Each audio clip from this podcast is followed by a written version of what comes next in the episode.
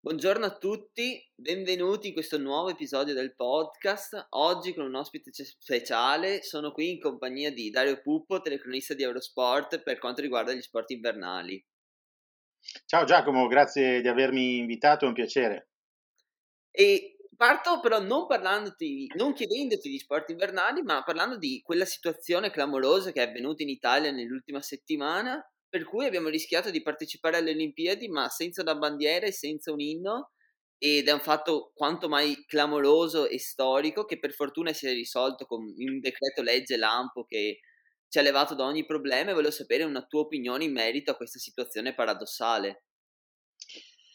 Io ho ricevuto diversi messaggi che mi invitavano a esprimere un'opinione, eh, io poi l'ho espressa sui social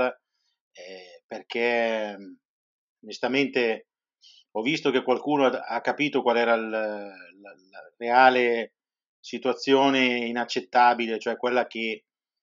comunque lo sport che sta già vivendo nell'ultimo anno una situazione molto difficile, soprattutto lo sport praticato di base eh, che in sostanza si è fermato eh, per lunghi momenti dover far vivere agli esponenti più importanti di, di, questo, di questo mondo dello sport, che comunque appassiona tanti, una situazione come quella che si profilava era veramente incredibile. Però va detto che eh, togliendo ogni tipo di eh, opinione personale legata all'aspetto politico, eh, in questo momento sinceramente la mia opinione è che, come ho scritto, qualunque attore quindi parte che partecipa alla vita politica per me è da mettere sullo stesso piano, quindi non mi interessa esprimere un giudizio politico, certo. ma è inaccettabile quello che stava succedendo. Eh, va detto che comunque la riforma che avevano prospettato non partiva da un'idea sbagliata. Il problema è che come fa a essere credibile la politica nel voler proporre un controllo su i finanziamenti che possono essere dati dal governo al CONI quando per primi non sono credibili loro, ma sono i meno credibili, perché quello che sta succedendo in questi giorni nella politica italiana è proprio legato a quello, perché gli interessi generati da ovviamente i finanziamenti che arriveranno dall'Europa provocano questa situazione di crisi. Dai, è inutile che ci nascondiamo dietro un dito, è questo il discorso. Per cui è paradossale che si volesse controllare la, da un certo punto di vista, eh, dalla parte della politica, eh, i, i, soldi del, C, del CONI, che è giusto, all'invia di principio è giusto, però mh, per poi arrivare fino all'ultimo a fare marcia indietro per evitare di non avere l'inno, neanche il nome italiano, perché non potevano essere considerati come squadra italiana gli atleti che andavano a fare le Olimpiadi a Tokyo 2020 oltre alla bandiera, per essere messi alla stregua di situazioni che sono diverse, come quella della Russia, o della Bielorussia, Russia soprattutto legata ai casi doping, beh, veramente, francamente, siamo arrivati a una situazione inaccettabile. Ecco, questo è il mio punto di vista. E, e poi, sinceramente, visto anche che i problemi nel mondo sono altri, è inaccettabile che si arrivi sempre all'ultimo a dover fare delle, delle, correzioni o a dover metterci la pezza. Esattamente, quello che penso anch'io, cioè è servito proprio l'ultimatum del CIE, è servito proprio vedersi in faccia quale poteva essere la conseguenza di quanto poteva succedere per far svegliare l'Italia da questo punto di vista, far svegliare il nostro governo sul fatto che il CONI non poteva più essere gestito in quella maniera là e quindi era necessaria una, un decreto legge per cambiare questa situazione, se no si rischiava un, un pericolo grandissimo per quanto riguarda la nostra nazione nei prossimi giochi olimpici perché anche a livello di immagine della nazione stessa poter presentare gli atleti che tutti sanno essere appartenenti alla nostra nazione senza una bandiera sarebbe stato un danno sia dal punto di vista di immagine ma anche di ritorno economico credo veramente elevato. Ma ti faccio un altro esempio e poi parliamo di cose più divertenti. Esatto. Eh, non, non è accettabile che sia questa classe politica la più scarsa della storia italiana a dire c'è un problema nel consentire troppi mandati allo stesso presidente di federazione. E i politici cosa fanno? Cioè, voglio dire, se si stabilisce eh, un principio generale, eh, devono essere i primi loro a dare l'esempio. Dopo mi sta bene, sono d'accordo anch'io, non ci possono essere, come nel tennis, eh, dei mandati che sono infiniti. Eh, è molto chiaro, ma, non, ma poi il presidente della federazione ha fatto delle cose anche positive, altre meno, ma ne ha fatte altre positive, ma questo nulla toglie al fatto che un mandato di un presidente di una federazione più o meno importante possa essere un numero quasi veramente infinito rispetto a quella carica che viene occupata da quella persona. Cioè, cosa stiamo parlando?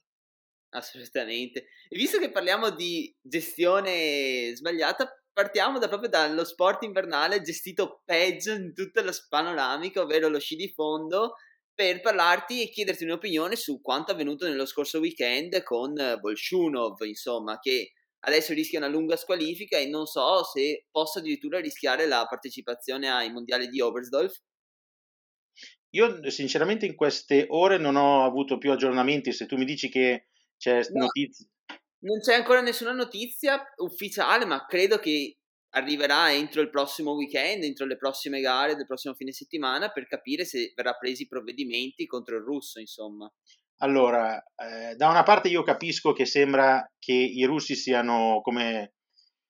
il bersaglio preferito, no? da, da, un certo punto di vista capisco i loro tifosi, soprattutto in questo momento che il fondo è così, non è mai stato così forte il fondo russo, ha vinto la Coppa del Mondo, eh, Bolshunov lo scorso anno, però onestamente quel tipo di comportamento, il tentativo di racchettata, non dico che posso farlo passare perché no, ma il fatto che tu prolunghi eh, quella frustrazione andando a fare un body checking a quel ragazzo che potrà aver avuto anche il, la cattiva idea di provocarti, perché da quello che ho letto io, insomma, eh, pare che alla fine della salita abbia fatto capire a Boshunov che per lui la partita era chiusa perché aveva materiali più veloci, gli ha forse anche detto qualcosa in maniera provocatoria, ma nello sport se non ci fossero queste cose, il trash talking, eh, come anche nel calcio è successo ieri sera, che hanno voluto farla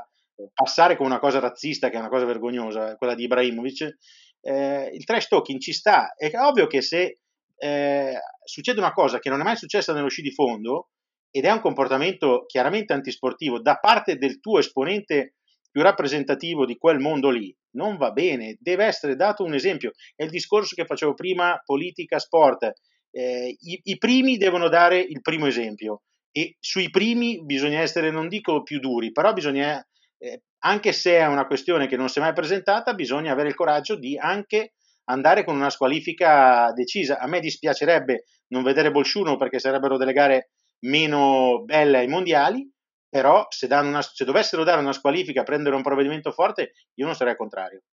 Sì, esatto, anche io sinceramente ho visto l'episodio più volte e come hai messo anche te oggi sulla tua pagina Facebook, ho visto, hai fatto un bel paragone con un episodio successo nel, nel biathlon, a cui dopo arriveremo, con Furcad e Lindstrom, quando anche Furcad si arrabbiò moltissimo perché Lindstrom gli pestò il bastoncino, ma ebbe la saggezza di capire subito il suo errore, chiedere scusa e dare lui il suo bastoncino perché aveva capito che ci sta a arrabbiarsi, è giusto l'incazzatura di Bolshunov, può starci, il finlandese l'ha chiuso, aveva materiali migliori, probabilmente come dici te ci sono state anche delle parole pesanti. Quello che non capisco e per cui secondo me Bolshunov merita una squalifica almeno di qualche settimana è il fatto del, primo di tutto, del non chiedere scusa, perché a quanto ho letto non sono arrivate le scuse da parte del russo, e il secondo anche il post gara, perché capisco la racchettata, ma l'andare direttamente contro l'avversario rischiando anche di infortunarlo non mi sembra un comportamento che possa passare inosservato. Sono d'accordo con te, io non voglio passare per essere il bacchettone. Eh, no, assolutamente, però è giusto far presente quando un, uno dei campioni maggior, maggiormente rappresentativi di uno sport come quello dello sci di fondo, perché parlandoci chiaro adesso sono Boljunov e Klaebo le figure principali di questo sport al maschile, un, unite a Joauga al femminile, e, e se uno di loro fa un gesto del genere deve essere punito. sono d'accordo, ripeto, non voglio fare il moralizzatore e devo anche dire che eh, Furcad, per esempio,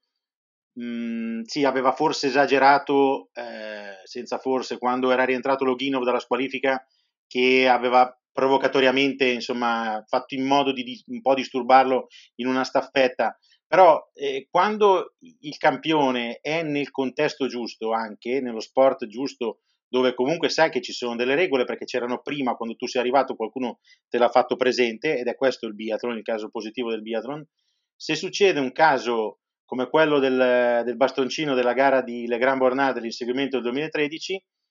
eh, Fourcade ha avuto l'occasione di capire subito come doveva indirizzare quell'episodio. Perché quando Lindstrom, eh, dopo che lui gli ha dato la bastonata che gli ha rotto il bastoncino, eh, ha urlato una parolaccia, un'imprecazione, Fourcade non se n'è fregato, si è girato e ha fatto bene, è stato anche bravo, fortunato a, a vedere che si era rotto il bastoncino, ha detto ok ti do il mio, ho sbagliato, ti ho danneggiato,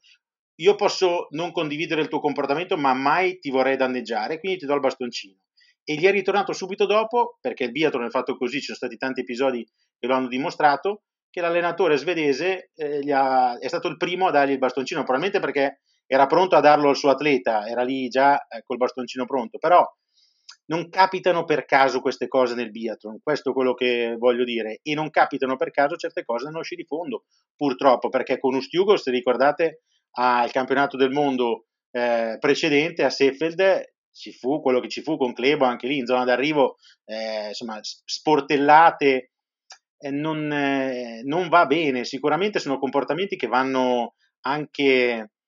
eh, evitati, fatti in modo che in Russia non succedano più, Certo è che se poi il tuo allenatore va dalla giuria a parlare 20 minuti per cercare di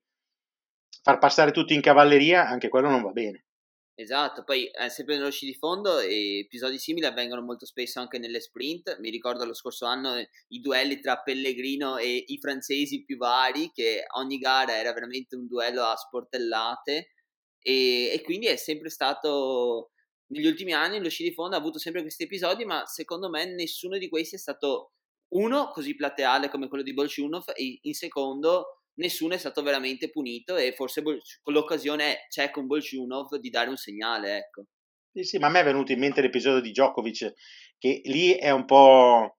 voglio dire, anche lì non è un caso che sia capitato a lui, secondo me, ma è stato un, più un riflesso in,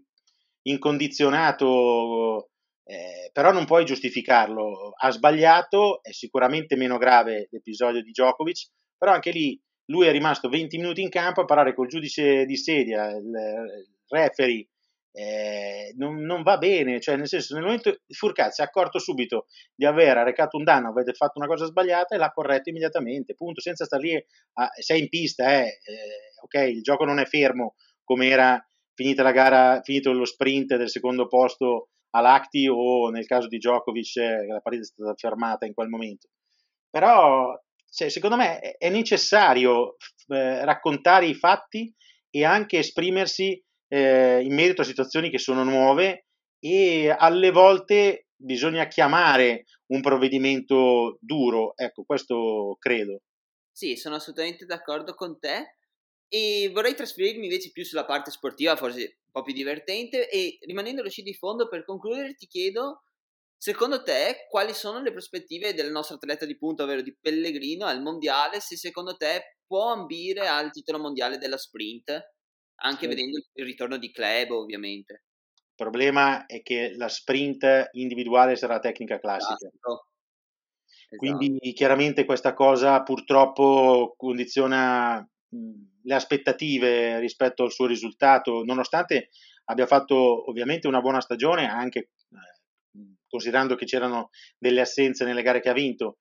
Eh, ovviamente mh, si potrebbe sperare di fare qualcosa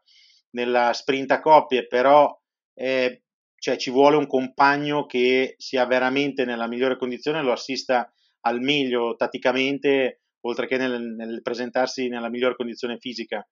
Io sinceramente credo che a questo punto per Federico Pellegrino, che non era un obiettivo, però mh, concentrarsi e pensare che non c'è solo il mondiale visto che ha una ottima posizione in classifica di specialità nelle sprint che ha vinto una sola volta e nessuno praticamente degli scandinavi, eh, cioè che non sia scandinavo, l'ha vinta fuorché lui, eh, quindi direi che quello può essere un obiettivo. Spero ovviamente che magari le circostanze dei mondiali, la pista possano favorire eh, Chico Pellegrino, però non è semplice, eh, onestamente. Sì, diciamo che servirebbe un miracolo un po' nello stile di, delle ultime Olimpiadi di Sochi in cui si è inventato quella grandissima gara in finale ottenendo una medaglia d'argento nonostante la tecnica classica non sia la sua favorita, ecco.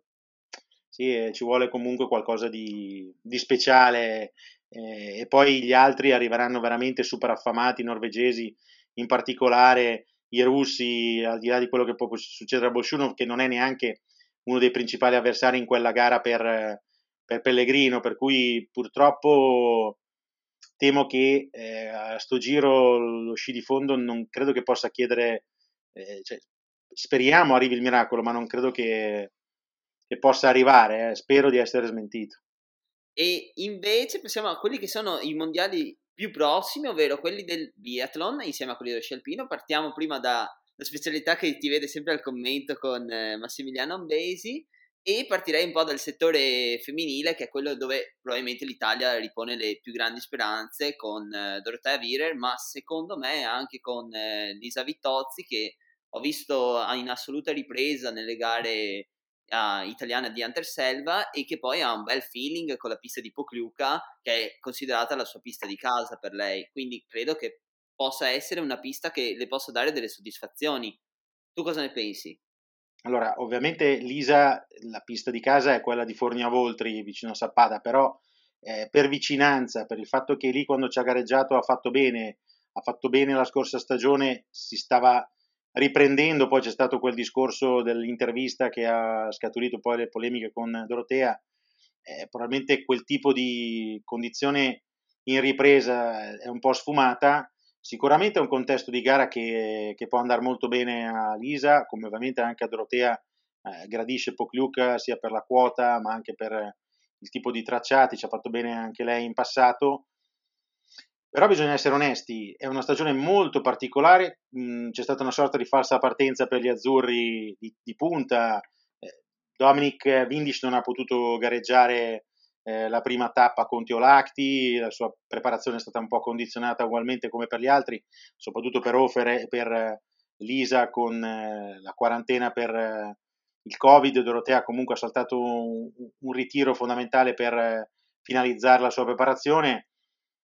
Finora la stagione è chiaramente deludente, ci sono degli aspetti positivi se uno vuole guardare il bicchiere mezzo pieno, mezzo vuoto, io tendo a guardare mezzo pieno perché ci sono le circostanze non favorevoli e poi perché credo che quanto fatto negli anni precedenti, soprattutto da Dorotea ma da tutto il gruppo, sia stato un mezzo miracolo rispetto a comunque il numero di persone che lavorano nel biathlon della squadra nazionale rispetto a quelle che sono le forze in campo che hanno le altre potenze, anche da un punto di vista economico, di mezzi proprio legati alla preparazione dei materiali. Cioè, devo dire che lo staff italiano ha tirato fuori, credo, anche più di quello che era umanamente sperare. Quindi io non voglio mettere le mani avanti per dire che sarà un mondiale deludente, non penso che sarà un mondiale come quello di Anterselva, spero che Dorotea si inventi ancora qualcosa di notevole o che lo faccia soprattutto chi lo merita più di tutti che è Luca Sofer, esatto. perché ci sta girando attorno al podio ormai da eh, tre settimane, nelle ultime tre settimane, nonostante quello che ha avuto, speriamo che recuperi dal mal di schiena che gli è tornato, però onestamente io non sono così convinto, Massimiano io spero che abbia ragione, lui è difficile che si sbagli, lui dice che eh, le italiane in tutte le gare devono partire con il pronostico di fare medaglia, se non arriva una delusione. Io penso che la sprint non credo sia una gara da medaglia per le italiane femminile. Poi ovvio l'inseguimento sì, la start sì, ma quella forse ancora di più dove dico se non arriva la medaglia è una delusione è l'individuale per l'attitudine che ha Dorotea in quel format. Ha vinto la gara di partenza a Contiolacti poi comunque ha fatto bene anche ad Anterselva sfiorando il podio. Ha grandi possibilità di vincere la Coppa di Specialità proprio facendo un altro bel risultato eh, ai mondiali perché vale anche per la Coppa del Mondo e di specialità. Dopodiché Lisa spero proprio che dia il segnale. Lei è certamente una che è in grado di ripetere i risultati ottenuti da Virer, però il livello si è alzato in questa stagione. Questo è un altro fattore da non dimenticare. Cioè, le avversarie, francamente, hanno forse per la prima volta tutte quante focalizzato la loro attenzione sulla Coppa del Mondo. L'ha fatto Roisland, l'ha fatto Ekhoff, ma l'aveva già fatto l'anno scorso, e Oberi, e sono tutte e tre con un bel margine su Dorotea e secondo, e secondo me anche con una bella fiducia. Le norvegesi vengono da una tappa ad Anterselva che non è andata bene, ma con problemi logistici di passaggio da Oberhof ad Anterselva che per loro sicuramente è stato condizionante. Io sì. penso che non ho ancora ragionato su quante medaglie ci si può aspettare che possano arrivare da tutta la squadra, però al femminile di gare individuali, se arrivassero due medaglie, io penso che sarebbe chiaramente un po' forse deludente per il pubblico, però eh, eh, io penso che due medaglie sarebbe già qualcosa eh, di, di, discreto e soprattutto se arrivasse un titolo, chiaramente quello farebbe sì che sarebbe comunque un mondiale positivo. Poi ci sono più del solito aspettative sulle staffette, credo, perché comunque ecco, femminile sarebbe una sorpresa se arrivasse la medaglia, ma al maschile io credo che Ce la giochiamo. Il quartetto possa puntare a essere un outsider molto credibile, eh, perché ovviamente ci sono due squadre più forti, Francia e Norvegia, e ce ne sono quattro, compresa l'Italia, che se la giocano. Quindi forse neanche outsider, candidato al bronzo insieme ad altre tre. Ecco, quindi poi la staffetta mista la, la single, la single mix possono essere altre due possibilità. Quindi io forse questa volta vedo eh, che bisogna concentrare più l'aspettativa su, eh, sulle staffette. In campo maschile io sinceramente Luca Soffer lo vedo appena inferiore come possibilità a Dorotea. Problema che ha dei mostri lì davanti è che francesi e tedeschi si faranno trovare pronti perché ormai le loro possibilità nella generale sono andate. I norvegesi la conquistano la generale in qual- qualunque modo con Giovannino, Johannes Bo o con Legrade. Eh, per cui non sarà facile per Hofer, però eh, quella è una pista dove, dove anche lui possa esprimersi eh, molto bene. Poi rispetto alla sua medaglia, l'unica conquistata individuale, che magari sarà trasformata in argento dal bronzo conquistato a Canti Masinski nella partenza in linea, sono passati dieci anni. Direi che è ora di ritornare sul podio. Esatto. E sì, condivido la tua analisi. Dal mio punto di vista, secondo me, al, nel settore femminile è impossibile replicare quanto ha fatto Dorotea Vire l'anno scorso mondiale, semplicemente perché è andata praticamente sempre a medaglia e una cosa del genere è impossibile. E veramente tra lei e Marta Roisland allo scorso mondiale di Anterselva hanno fatto razzia di medaglie e Dorotea quest'anno invece sinceramente la vedo un gradino sotto rispetto alle prime tre in classifica, soprattutto rispetto alle due norvegesi, però credo che sulle gare su quattro poligoni sia ancora una di quelle da battere. Nella sprint non la vedo sinceramente da podio, soprattutto se venisse fuori una gara tra virgolette semplice con un poligono non troppo difficile, le norvegesi hanno un passo in più e se non hanno difficoltà al poligono, loro sugli sci Dorotea non le tiene. Mentre sulle gare tra quattro poligoni, sicuramente l'individuale, ma secondo me anche l'inseguimento possono essere gare adatte a Dorotea che prima di tutto ama i quattro poligoni e soprattutto ama anche le gare sull'uomo, sulla donna, diciamo meglio. Sono d'accordo. Attenzione, io penso che Dorotea non, non sia tanto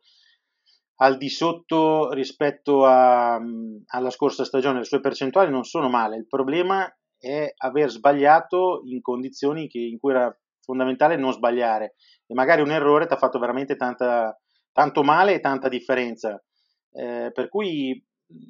non la vedo così tanto inferiore in generale, ci sono delle circostanze che fanno sì che lei non ha ottenuto gli stessi risultati e compresa la concorrenza che ripeto è veramente salita, Roseland ha una continuità mostruosa, Ekhoff eh, vince gare su gare e Oberi comunque è partita alla grande. Però vediamo, perché poi le avversarie potranno soffrire la pressione di essere loro quelle più attese. Dorotea, tutto sommato, si presenta, sappiamo quello che ha fatto al precedente mondiale, ma è un po' sotto traccia, fuori dai radar eh, o non presente su tutti, e quindi questa è una situazione che magari potrebbe anche favorirla, e quindi potrebbe tirar fuori anche eh, un paio di grosse zampate. e sono d'accordo che i quattro poligoni sono la situazione e la, la gara contro l'avversaria diretta è sicuramente la situazione che lei predilige. Sì, esatto. Io Dorotea la vedo, come dice sempre anche Massimiliano Ambesi in telecronaca, la vedo allineata in, la vedo allineata in linea di partenza in, eh, insieme alla francese Julia Simon e a Francesca Preuss, che in questo momento mi sembrano tutte e tre più o meno a, a, tre tiratri, grandi tiratrici e Giulia Simon mi sta anche molto impressionando per il suo passo sugli sci che ha avuto nelle ultime tappe e credo che possano essere veramente altre due grandi concorrenti per il podio e sempre costantemente in lotta per le medaglie al prossimo mondiale e quindi potrebbero essere altri avversari che si sommano oltre ad alcune mini vaganti come ovviamente l'austriaca Hauser e un cavallo pazzo come Dennis Herman che potrebbe ritrovare un po' più di smalto e un po' più di percentuali. Sono d'accordo con te eh, e infatti sul discorso della concorrenza aumentata è anche il fatto che ci sono come Simon, soprattutto l'Hauser, che mi hanno impressionato, le tedesche non bisogna dimenticarle perché quando arriva il grande appuntamento Herman comunque si fa sempre trovare pronta, per cui hai detto bene tu, eh, questo è il discorso per quanto riguarda il femminile, il maschile. Io spero proprio che arrivi questa medaglia individuale dopo quella che ha vinto Windisch alle Olimpiadi e quella conquistata da Hofer, c'è stata poi chiaramente quella d'oro di Dominica Ostersund, spero che ne arrivi un'altra, però penso che ci sia davvero tanto entusiasmo al maschile e sono molto curioso di vedere quello che faranno nella staffetta e poi sarà interessante vedere anche questo cambiamento di carte in tavola nella mista con eh, prima i ragazzi che partiranno e poi le ragazze. Io credo che quella sarà una gara che se eh, sarà indirizzata nel, nel, modo giusto, tra l'altro potrebbe anche esserci una sorpresa sullo schieramento forse, perché più che mettere in discussione Dominic nella staffetta 4, dovendo partire in eh, prima o seconda frazione, Dominic penso che partirebbe in seconda, potrebbe anche succedere alla fine di avere magari uno che ti dà più garanzia al lancio eh, che non sia Offer, eh, come potrebbe essere Bormolini, eh, per esempio, insieme a Offer,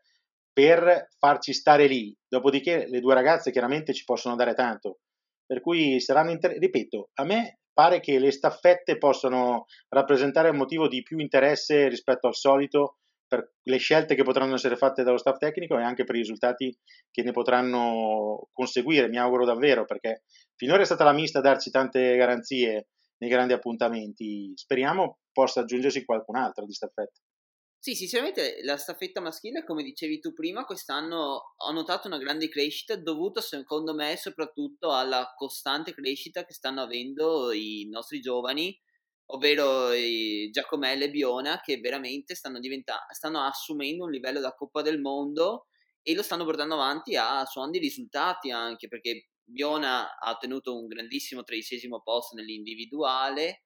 e Giacomel è uno che alla prima gara in Coppa del Mondo ha fatto il miglior shooting time ed è arrivato in zona punti, quindi non proprio l'ultimo arrivato. E veramente la loro crescita sta portando una crescita a tutto l'ambiente azzurro maschile perché ha portato Bormolini a diventare un biatleta molto più solido e molto più costante nei risultati. E, anche, e mi sembra che abbia giovato anche a Luca Sofer a dargli nuova verve, nuova grinta per questa stagione cui secondo me sta ottenendo i migliori risultati da un bel po' di anni a questa parte. Ma io infatti, ovviamente dopo che ho visto come lui era rimasto un po' male dopo quel discorso della single mix di Pokljuka, eh, questa reazione a me gasa tantissimo. Ma non perché, eh, come dire, le, quello che abbiamo magari potuto dire noi può aver influi, influito sulla sua reazione, no, eh, ma perché l'ha avuta la reazione, perché ha dimostrato che c'era ancora tanto margine dentro di lui, che ha dimostrato una costanza di rendimento, ma già alla fine della passata stagione ha avuto una prima reazione quando sono arrivati Giacomello e Biona. Quello che ha beneficiato di più, secondo me, dell'arrivo di questi due ragazzi del 2000 è proprio lui, che si è trovato ancora più concorrenza. Anche Offer ne ha beneficiato, ma soprattutto sono i ragazzi, in particolare Biona, che eh, avendolo potuto vivere da vicino, uno come Lucas, che è lì, rappresenta il punto di riferimento perfetto per questi ragazzi perché lui è vicino ai norvegesi, ai migliori norvegesi, ha fatto tut- tutta questa serie di cose, ha fatto molto bene a- alla squadra. E ripeto, noi possiamo contare comunque non su tanti elementi. Devo dire che adesso ci sono, oggi non ho ancora guardato i risultati degli europei, ma ci sono eh, Capellari e Montello che, che, ci gareggiano. Abbiamo comunque qualche ragazzo eh, che, o Braunhofer per esempio, che ha fatto apparizioni in Coppa del Mondo e che mh, probabilmente qualche piccola soddisfazione se la potrebbero togliere. E il fatto che abbiamo loro che vanno agli europei e gli altri ai mondiali vuol dire che in questo momento il movimento del settore maschile è particolarmente in salute, ripeto, pur non potendo contare sullo stesso bacino di, di gioventù, di vivaio che hanno i nostri vicini di casa francesi che insomma, sono sicuramente avanti a noi, però quei 2000 che abbiamo noi in Francia non si sono ancora visti. Eh, hanno un gruppo forte eh, di 4-5 atleti, indubbiamente che ne fanno la seconda squadra al mondo. Per cui bisogna saper guardare eh, il buono che c'è e poi anche vedere ovviamente dove ci sono lacune, dove si può migliorare. Però penso che le medaglie arriveranno ai mondiali, non dico una appunto, ma dico le medaglie, qualunque metallo forse saranno, va, va, andrà benissimo. Ci hanno abituato tanto bene, non, qualunque cosa arrivi per me comunque è tutto di, eh, di buono e sono convinto che comunque ci sarà continuità nel movimento sicuramente con il settore maschile nei prossimi anni, ma anche poi dopo arriveranno anche altre ragazze interessanti senza dubbio. Sì, abbiamo delle, delle ragazze ancora probabilmente, cioè anzi senza probabilmente ancora troppo acerbe che però tra qualche anno potranno essere il ricambio di Dorotea e, e far coppia con, eh, con, Lisa, sperando che Lisa ritorni quella di, di un paio d'anni fa che si giocava la Coppa del Mondo e che invece con la Coppa del Mondo se lo giocano sono Johannes Bo e Legrade e ti chiedo Johannes Bo ha dichiarato più volte ormai che gli manca Martin Fourcade e se lo immagina costantemente in gara con lui per cercare di avere qualche motivazione. Può invece rischiare di, di perdere la Coppa del Mondo dal, da Sturla Legrade che sta veramente sorprendendo tutti per costanza di rendimento quest'anno, secondo te? Ci deve essere un episodio particolare non dico il covid, ma comunque un malanno o qualcosa eh, che, possa, cioè, che quello sì che potrebbe magari condizionare eh, la loro sfida. Io penso che Johannes Bo, ok, non sta sparando bene, però è, è veramente forte. è eh, troppo dominante. Sì, adesso al di là di tutto, per fortuna che c'è Sturla, perché se no sarebbe stato anche meno interessante, comunque tiene aperto questo discorso, spero che si possa fare la tappa a Oslo, perché problemi di Covid là sono abbastanza eh, diventati sempre più seri e spero davvero si possa fare là perché potrebbero giocarsela magari fino in fondo loro due o magari Johannes Bola chiude anche una gara d'anticipo, non lo so, con tutti questi scarti, però penso che non, non può perderla, insomma sarebbe veramente un qualcosa di clamoroso a meno che non ci sia un episodio che chiaramente cambia le carte in tavola. Eh sì, sono assolutamente d'accordo. Per quanto riguarda Johannes Bo, sinceramente mi aspettavo che dominasse molto più facilmente la stagione, però probabilmente la mancanza di un avversario come era Martin eh, la sente più di tutti. Lui che invece dovrebbe sentirla meno, diventando il padrone di questa specialità. Ne è il padrone, però si vede che gli manca il vice che gli dava la spinta in più e per fortuna che c'è l'Egrade che almeno dà un po' di, di verba a questa stagione che altrimenti sarebbe stata veramente un dominio assoluto del norvegese come è stata l'ultima mass start di Hunter Selva semplicemente devastante e vinta per dispersione da parte de, di Johannes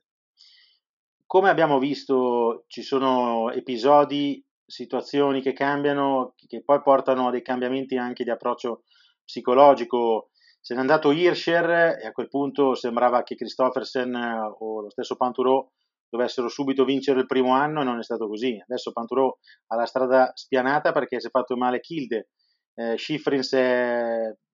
si è trovato in una situazione imprevedibile e ha lasciato campo libero e adesso vediamo come sta facendo fatica perché giustamente se n'è nata meno delle altre. Eh, la stessa cosa con il ritiro di Furcad, comunque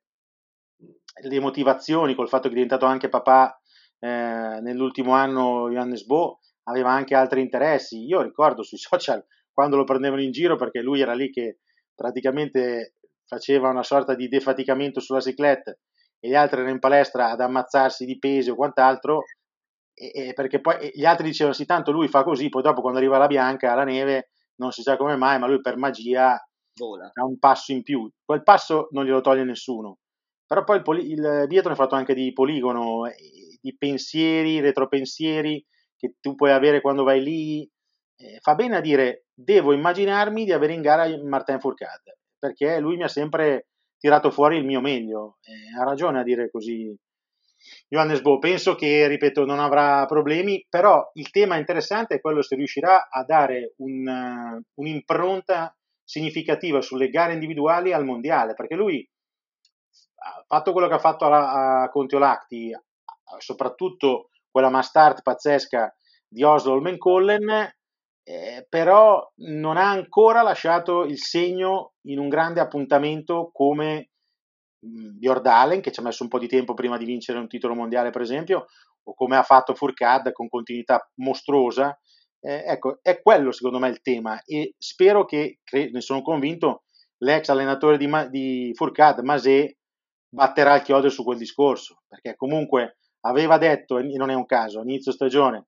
Giovannino, guarda che i grandi campioni non possono non vincere a Oberhof. Lui non aveva mai vinto la sprint, ha vinto eh, quest'anno e due volte. Due volte, non una. Eh, quindi al mondiale io penso che il tema di interesse sarà questo ed è anche per questo che dico che eh, Giovannino lì le motivazioni le avrà e se non c'è un episodio strano che lo frena, penso che ai mondiali metterà le mani sulla coppa in buona sostanza. Sono d'accordo con te e sinceramente anch'io credo che Johannes al mondiale possa diventare veramente il re del, del mondiale di Pokluka, ma mi trasferirei per quest'ultima parte della nostra chiacchierata su un altro mondiale che è in programma a breve, ovvero quello qua in Italia di Cortina per quanto riguarda lo sci alpino e partirei dal settore che probabilmente può regalare le maggiori soddisfazioni all'Italia, ovvero quello femminile in cui abbiamo due o tre specialità in cui siamo nettamente probabilmente la nazione più forte in questo momento insieme alla Svizzera, ovvero in discesa libera c'è Sofia Goggia che, prima, cioè, che è la, una delle poche vere discesiste dal mio punto di vista, in una specialità che soffre di un livello me- medio-basso generale, mentre in gigante c'è Marta Bassino che ha una costanza di rendimento e anche di vittorie che solo Denise Carbon nella stagione della sua coppa di specialità aveva. È vero su quello che dicevi che mancano, diciamo, le super specialiste della discesa, come c'erano, ci sono sempre state, diciamo, più numerose. Eh, gli infortuni hanno però chiaramente creato anche questa situazione. Se si pensa per esempio alla Stuez, che è chiaramente proprio specialista in tal senso, ha avuto diversi infortuni, non solo lei, la stessa Goggia di recente, la passata stagione. Mm, io eh, penso che sia un grosso peccato il fatto che ci sia questa situazione Covid un po' per tutto lo sport, ma soprattutto per il settore femminile dello sci alpino eh, non ha mai parlato così italiano e non solo per le ragazze italiane, cioè in questo momento la Coppa del Mondo parla veramente tanto italiano. Ghisil parla un italiano dovuto al fatto che è fidanzata con Deli Prandini. Eh, la Gut è praticamente italiana, nel senso che è ticinese, per cui parla benissimo l'italiano, Vlova ha uno staff tutto italiano, probabilmente lo parla anche l'italiano, e il fatto di non poter far sentire questa preponderanza della nostra lingua su questo settore è un peccato, in qualche modo televis- la RAI lo, lo fa vedere, lo fa notare parlando con le svizzere soprattutto, ma nel parlare italiano intendo anche che la classifica parla molto italiano, come dicevi giustamente tu, con le quattro vittorie stagionali delle nostre due portacolori. Eh, Brignone è stata un po' sfortunata, ci sono gli episodi, ci sono le situazioni che cambiano, poi comunque dopo che vince una Coppa Generale che non aveva mai vinto nessuna, non è che cioè, era difficile pensare che potesse ripetersi e, e lo puoi sperare, però dico che ci può stare anche un anno così. C'è il mondiale dove lei comunque può puntare a diverse medaglie e eh, continuare comunque a giocarsi a dell'altro sul circuito di Coppa del Mondo, eh, io penso che sia uno dei settori, ma l'ho detto ormai da tempo, eh, insieme al tennis maschile, eh, di più, cioè più caldo. Eh, lo sci femminile con il tennis maschile sono tra i nostri settori più caldi e abbiamo la fortuna eh, di avere delle, dei grandi appuntamenti in Italia, il mondiale che arriva tra pochi giorni, tra qualche settimana, poi ci sarà l'Olimpiade più avanti, c'è la TP Finals per i ragazzi del tennis, eh, questa è una coincidenza molto fortunata che bisogna saper eh, cavalcare al massimo, una grande occasione come è stato in parte il mondiale di Anterselva sfruttato, eh, anche se magari chiaramente quella è una sede molto cara anche ai tedeschi, per cui è una situazione particolare diversa da Cortina. Eh, ed è un peccato che il pubblico non possa davvero assistere alle gare eh, ampezzane, però penso che eh, arrivare da favoriti va bene, c'è pressione, sei in casa, però Dorotea ha fatto vedere che si può fare, eh, quindi io penso che Goggia e Marta, eh, Sofia e Marta faranno, eh, faranno bene lì ci sarà veramente da divertirsi, anche se il bottino fosse meno eh, ricco di quanto ci si possa aspettare, comunque sarà sempre buono, perché comunque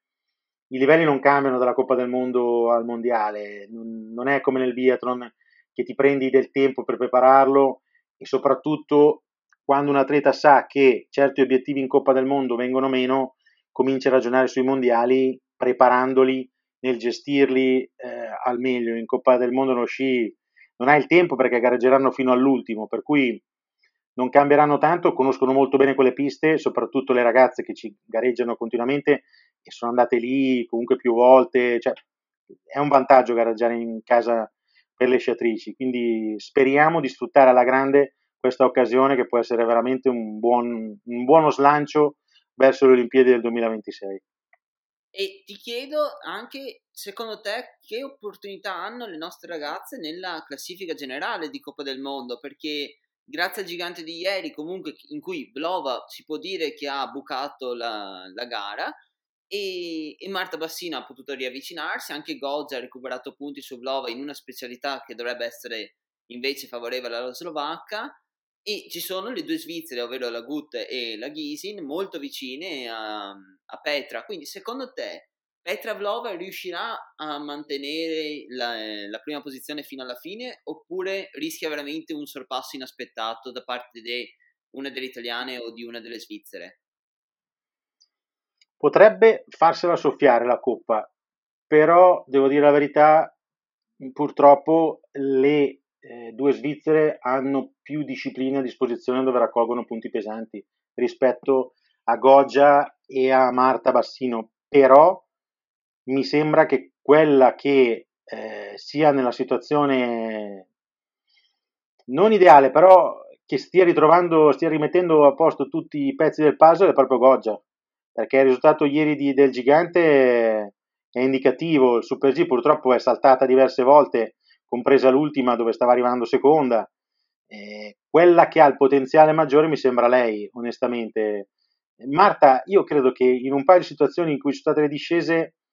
non è che si sia spaventata, però ha, ha avuto la consapevolezza che non era necessario, non era quello il momento per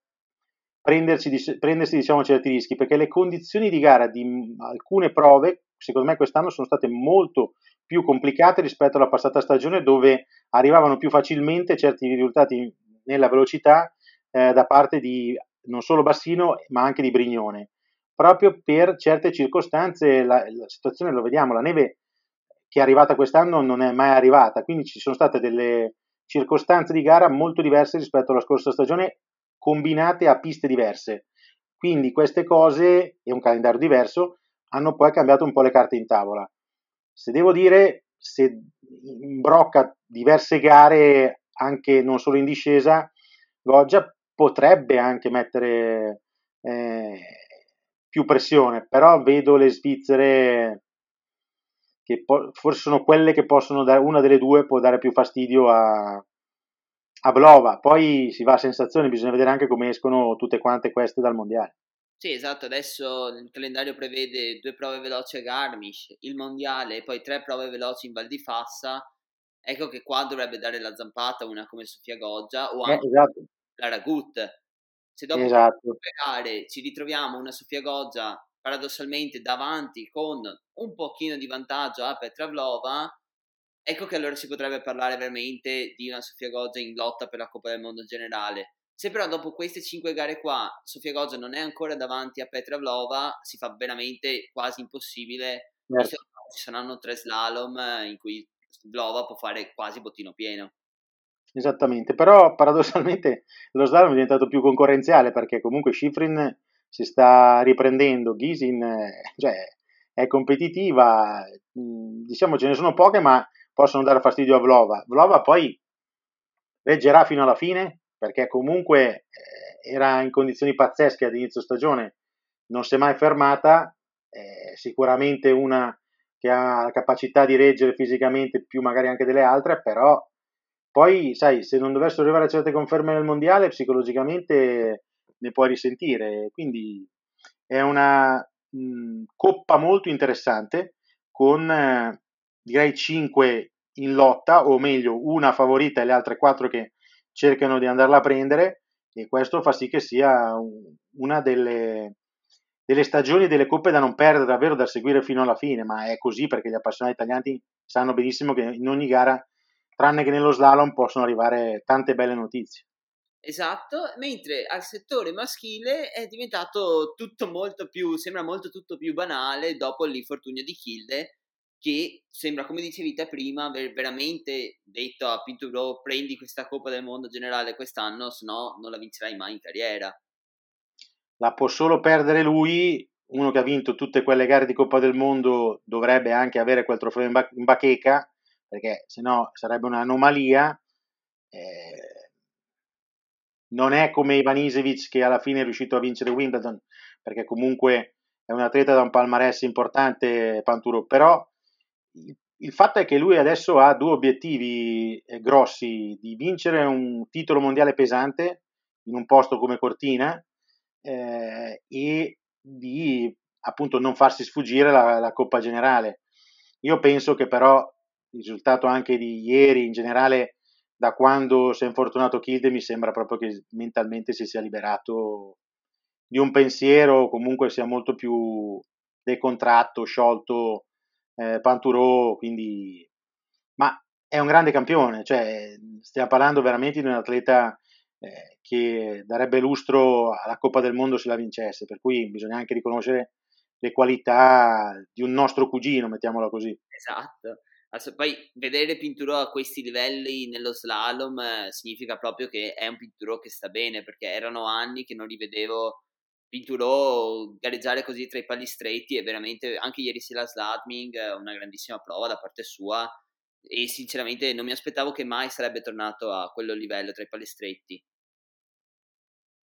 Sì, sì, eh, sono d'accordo, ripeto, c'è tutta una situazione che lo favorisce, però poi bisogna saperla cogliere, il discorso che facevamo prima, non sempre gli spazi che ti si liberano poi tu li riesci a occupare in automatico, ci sono degli aggiustamenti, eh, soprattutto psicologici e di pressione da saper eh, gestire lui penso che sia assolutamente pronto per farlo, lo sta già dimostrando. Sì, assolutamente. E per quanto riguarda invece l'Italia del settore maschile, qui le note sono un po' più dolenti dal mio punto di vista rispetto al settore femminile, come è logico perché come settore femminile è impossibile, però probabilmente ci si aspettava qualcosa in più durante questa prima parte di stagione. Eh, però bisogna tener conto un po' il calendario che ha sbilanciato tanto nella prima parte il fatto che c'erano prove tecniche e meno veloci eh, questo ha dato il tempo magari a Paris di con calma avvicinarsi a un buon stato di forma. Ha fatto buone gare comunque a Bormio, a Kitzbühel. Mm, ovviamente lui è il nostro uomo di punta, non, non si può nascondere, abbiamo avuto diversi infortuni. Eh, ok, vedo che in tanti criticano eh, questo settore, però bisogna anche ricordarsi di, di come ci si arriva a questa situazione purtroppo è vero, non si vedono dei giovani che sono pronti già a un certo livello per offrire ricambio, però eh, succede alle volte, no? ad una disciplina che è più orientata, più sbilanciata verso gli uomini o viceversa le donne. L'esempio del tennis potrebbe essere fatto anche in tal senso, dopo che abbiamo avuto un ciclo pazzesco con le quattro che hanno vinto tanto in Fed Cup e anche a livello di grandi tornei, ma è così purtroppo, non, non è che ci si può fare molto. Eh, abbiamo dei buoni gigantisti che non hanno ancora colto eh, l'occasione. Vinazzer comunque salta un po' troppo spesso, però è giovane, quindi ci sta anche che possa succedere questa, questa cosa. Eh, nella velocità, eh, Casse sta provando vorrebbe provare a rientrare prima del mondiale. Eh, Innerofer comunque ha dato dei segnali perché comunque due quarti posti, uno magari ci si mette anche un pizzico di fortuna, ok, però eh, non... ci sono anche tanti, inforzati, tanti infortuni a livello di, di, di, avversari di discesa, per cui magari qualche spazio in più lì ci può essere. Eh, vediamo, è comunque pur sempre un mondiale in casa che può galvanizzare soprattutto Dominic. Io spero che Dome possa tirar fuori qualcosa di, di buono, se no ci sono tutte le circostanze a ricordarci perché non ha potuto esprimersi al meglio anche gli altri. Sì, esatto, cioè, diciamo che Paris è proprio quello che è il nostro totem della nostra spedizione a Cortina dal punto di vista maschile, però è anche forse quello che ha la, la giustificazione più grande insieme a Innerofer, ovvero che entrambi sono appena tornati da un grosso infortunio, soprattutto Dominic, e quindi se arrivasse qualcosa di grande come una medaglia o ancora di più un titolo sarebbe un, un sogno realizzato, un obiettivo magnifico raggiunto, in caso contrario non, non si può mandarli a processo per non averlo ottenuto. Mentre nelle specialità tecniche in questo momento ci mancano gli atleti di punta nello slalom c'è appunto come dicevi te Vinazzer che però manca in questo momento di eh, costanza di rendimento e sinceramente l'ho visto anche un po' impaurito nella seconda gara di Flacau da queste costanti uscite che ha avuto anche molto sfortunate come quella di Adelboden l'ho visto veramente impaurito e quindi credo che a livello mentale sia un attimo da deve, deve un po' resettare il cervello e ripartire come era a inizio stagione che era veramente uno dei top nello slalom Mentre in gigante c'è Delle Brandini che è sempre una top 10, il resto del movimento fa un po' fatica in questo momento a ottenere i grandi risultati. Sì, sì, è così. Finazzer chiaramente è stato condizionato dalle uscite più di una. Purtroppo lo slalom è una specialità in questo senso molto diverso dalle altre, perché negli altri rischi meno di avere questi eh, zero eh, di punti portati a casa, ma soprattutto di uscire. Eh, quindi mettiamolo in conto in una specialità dove può succedere di tutto. Comunque abbiamo, cioè anche ieri alla fine Moega ha dimostrato che si può stare nei 10 in slalom nonostante una carriera così lunga. Cioè, io non vedo grossi problemi. C'è una nazionale femminile molto forte, hanno meno pressioni i ragazzi, è inutile sottolineare ogni volta che eh, insomma, ci sono delle difficoltà, lo sappiamo, lasciamoli lavorare e speriamo che possa arrivare l'acuto. Eh, certo, stiamo inseguendo una vittoria che non è ancora arrivata in campo maschile in stagione, ma magari può arrivare nel momento migliore. E, ovviamente speriamo che succeda al mondiale di casa. E con questo io, Dario, io ti saluto e ti, ti ringrazio assolutamente per la chiacchierata che per me è stata davvero piacevole e davvero sono stato veramente felice di averti portato qui al podcast e veramente grazie di, di essere venuto. Ma Giacomo, grazie a te, grazie a voi per avermi ospitato e invitato, mi ha fatto molto piacere, è sempre una bella occasione poter chiacchierare con appassionati e persone che seguono in modo molto attento le, le discipline invernali, quindi grazie ancora a te. Grazie mille e ci sentiamo al prossimo episodio. Grazie, ciao. Ciao.